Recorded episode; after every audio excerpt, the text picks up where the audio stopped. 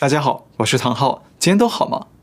谁会当下一任日本首相？那目前已经有三名候选人，那谁最有希望当选呢？另外，拜登与习近平再次通话，沟通的结果怎么样？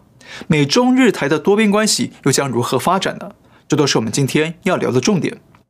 话题一：日本首相谁有望？中共挑衅日韩，犯众怒。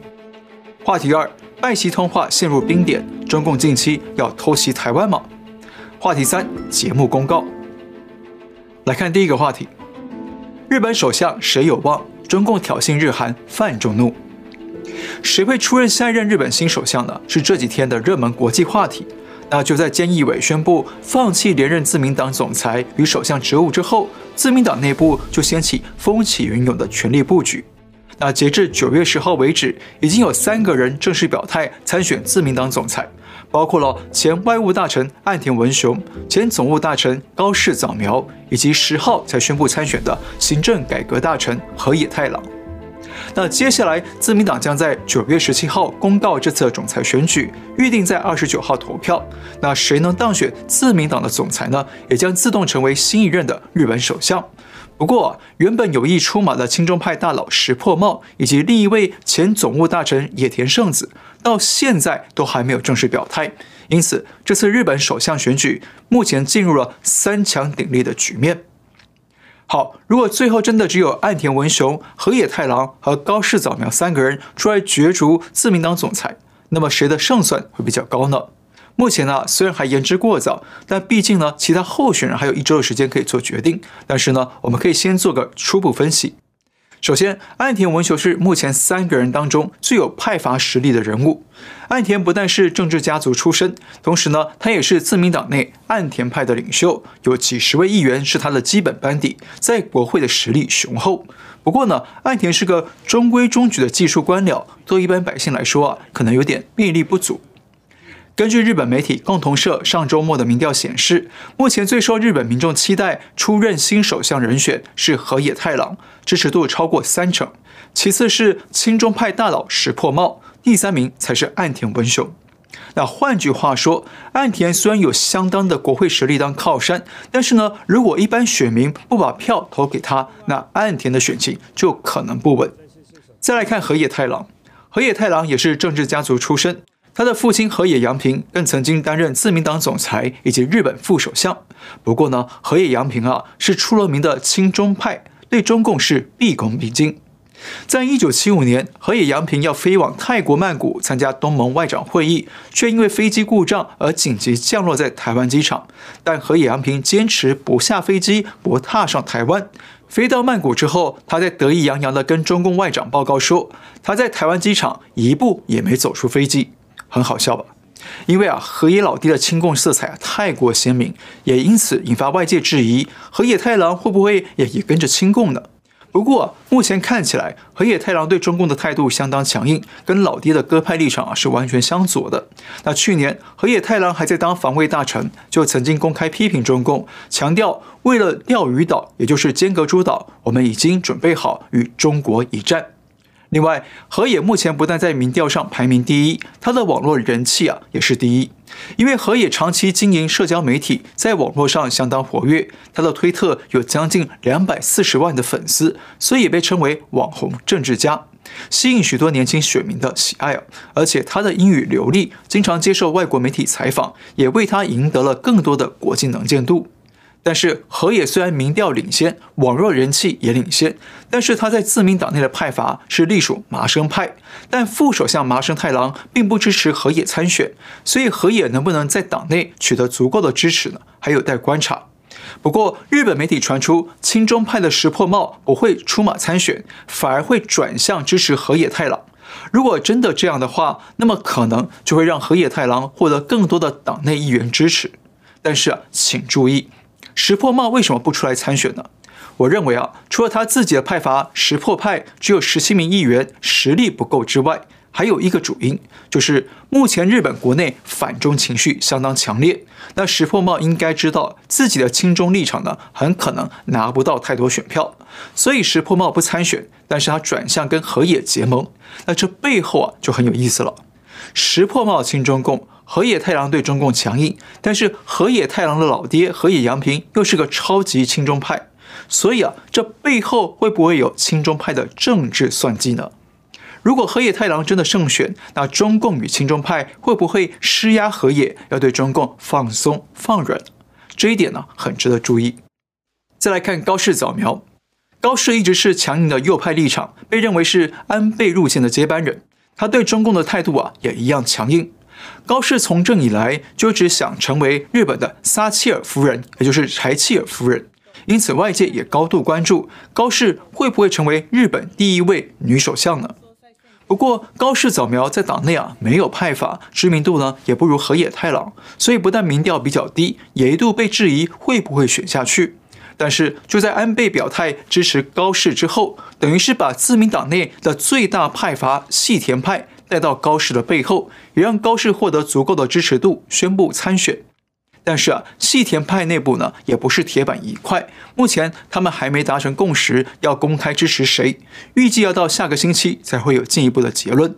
所以目前对高市来说呢，这周末的日本民调结果，以及下个星期的细田派内部会议结果，将是决定她能不能成为日本第一位女首相的关键指标。好，看到这里啊，可以发现，不管是谁出任日本新首相，基本上日本的外交路线呢、啊，应该不会有太大变化，也就是会继承着安倍留下来的亲美、友台、抗中共路线。为什么呢？一方面是因为包括岸田文雄、河野太郎以及高市早苗，他们目前都对中共采取强硬的对抗姿态，认为中共是对日本国土安全的威胁。另一方面呢，是目前日本的主流民意还是反中的，所以政治人物为了争取支持啊，基本上不会偏离这个路线。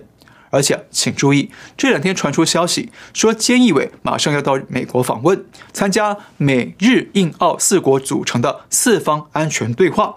而且呢，根据日本媒体界透露说，是美方要求菅义伟参加，而且坚持要他飞到美国参加面对面的会议。那这就有意思了。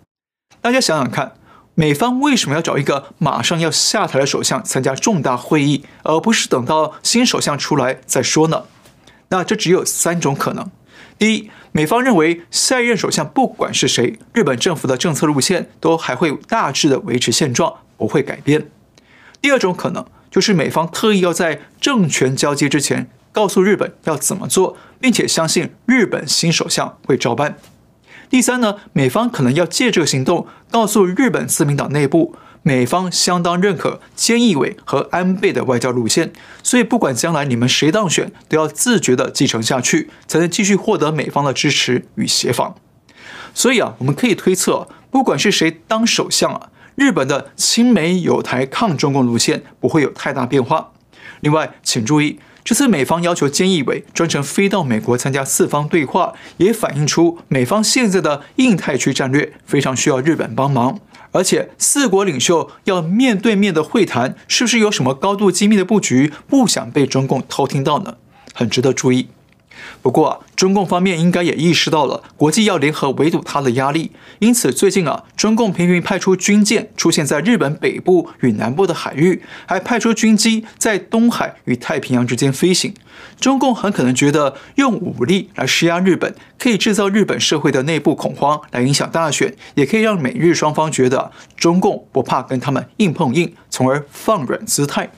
但是呢，中共这种恐吓、威逼、一路升级、强压到底的挑衅斗争啊，只会适得其反，只会促使更多日本国民对中共反感，更加支持反共派候选人，同时也会更加强日本官方与民间对台湾的重视与支援，促使日本跟台湾更加紧密的团结凝聚，来联手对抗中共。另外有一件事更蠢哦，中共不但恐吓日本台湾，最近还试图把中共的主旋律电影《金刚川》弄到韩国上映。《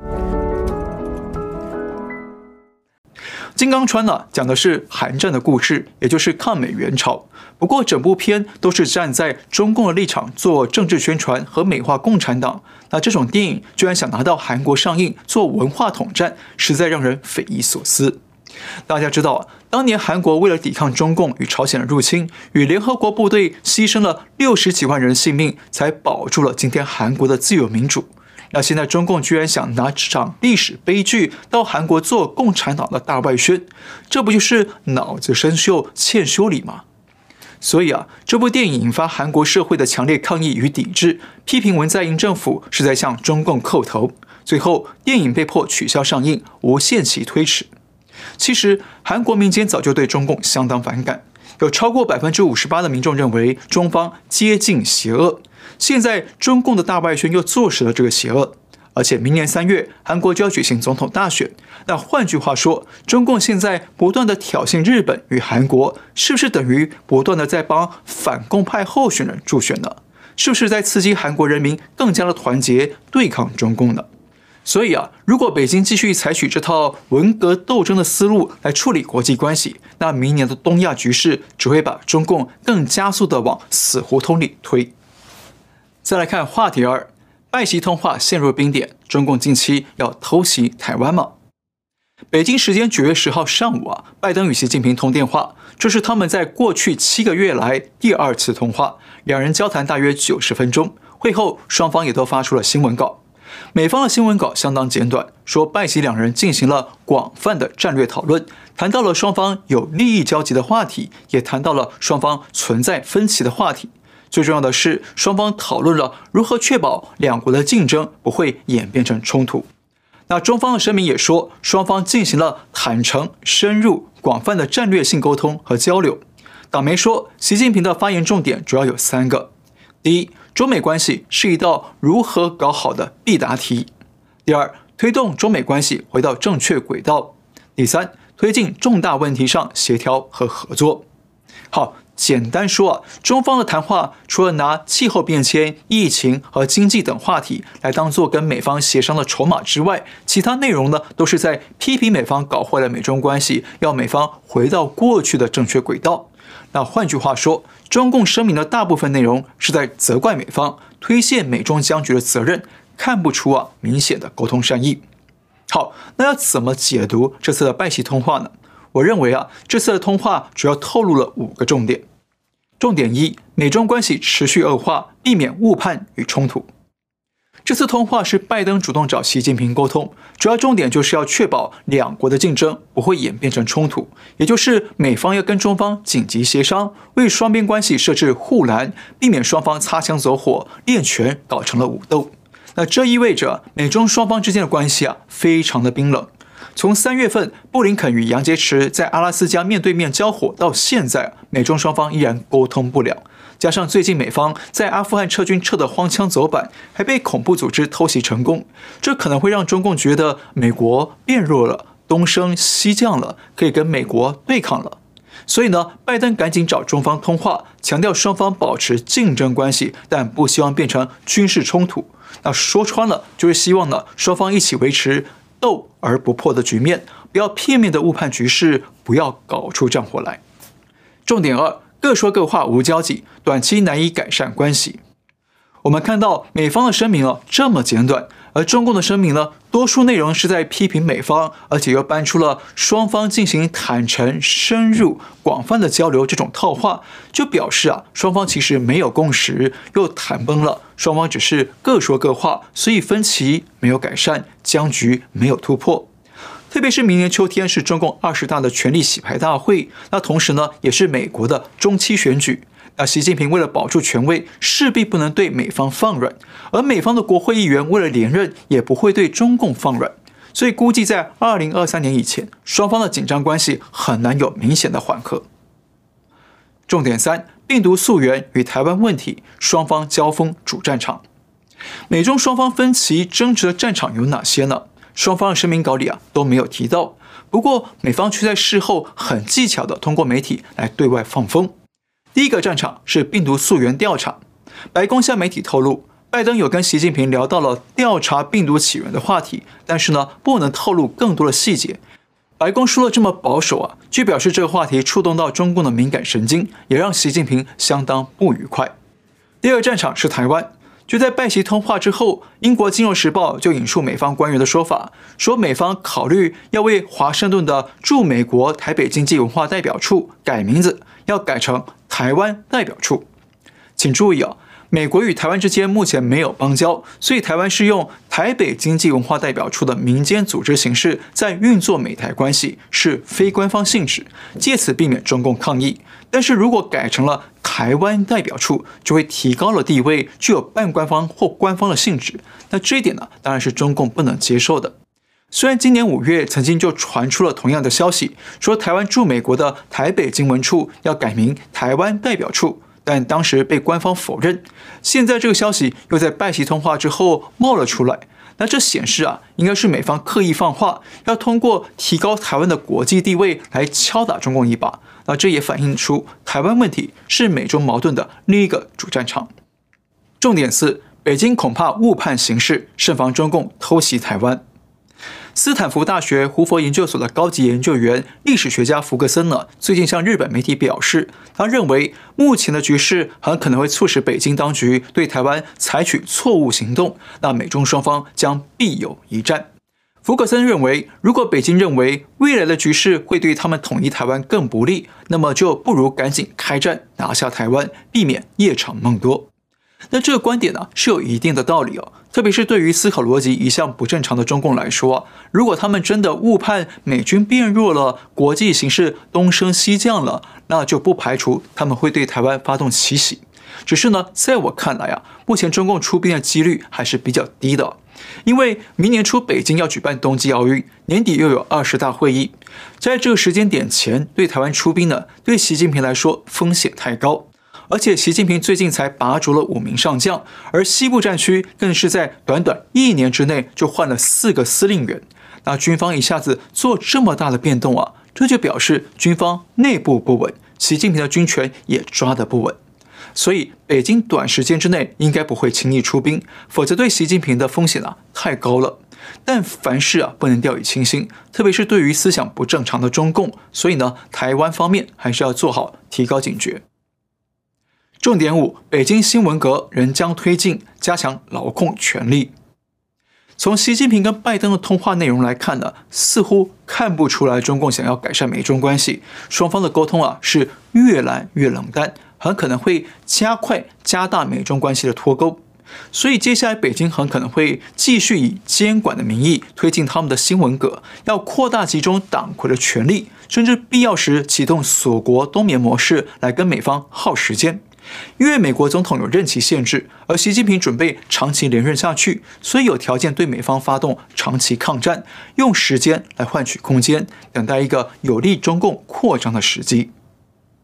好，我们再说一次，这次拜习通话的内容呢，透露了五个弦外之音：第一，美中关系持续恶化，避免误判与冲突；第二，双方各说各话，没有交集，短期内很难改善关系；第三。病毒溯源与台湾问题是双方交锋主战场。第四，北京恐怕误判形势，慎防中共偷袭台湾。第五，北京新文革仍将推进，加强劳控权力。话题三，节目公告。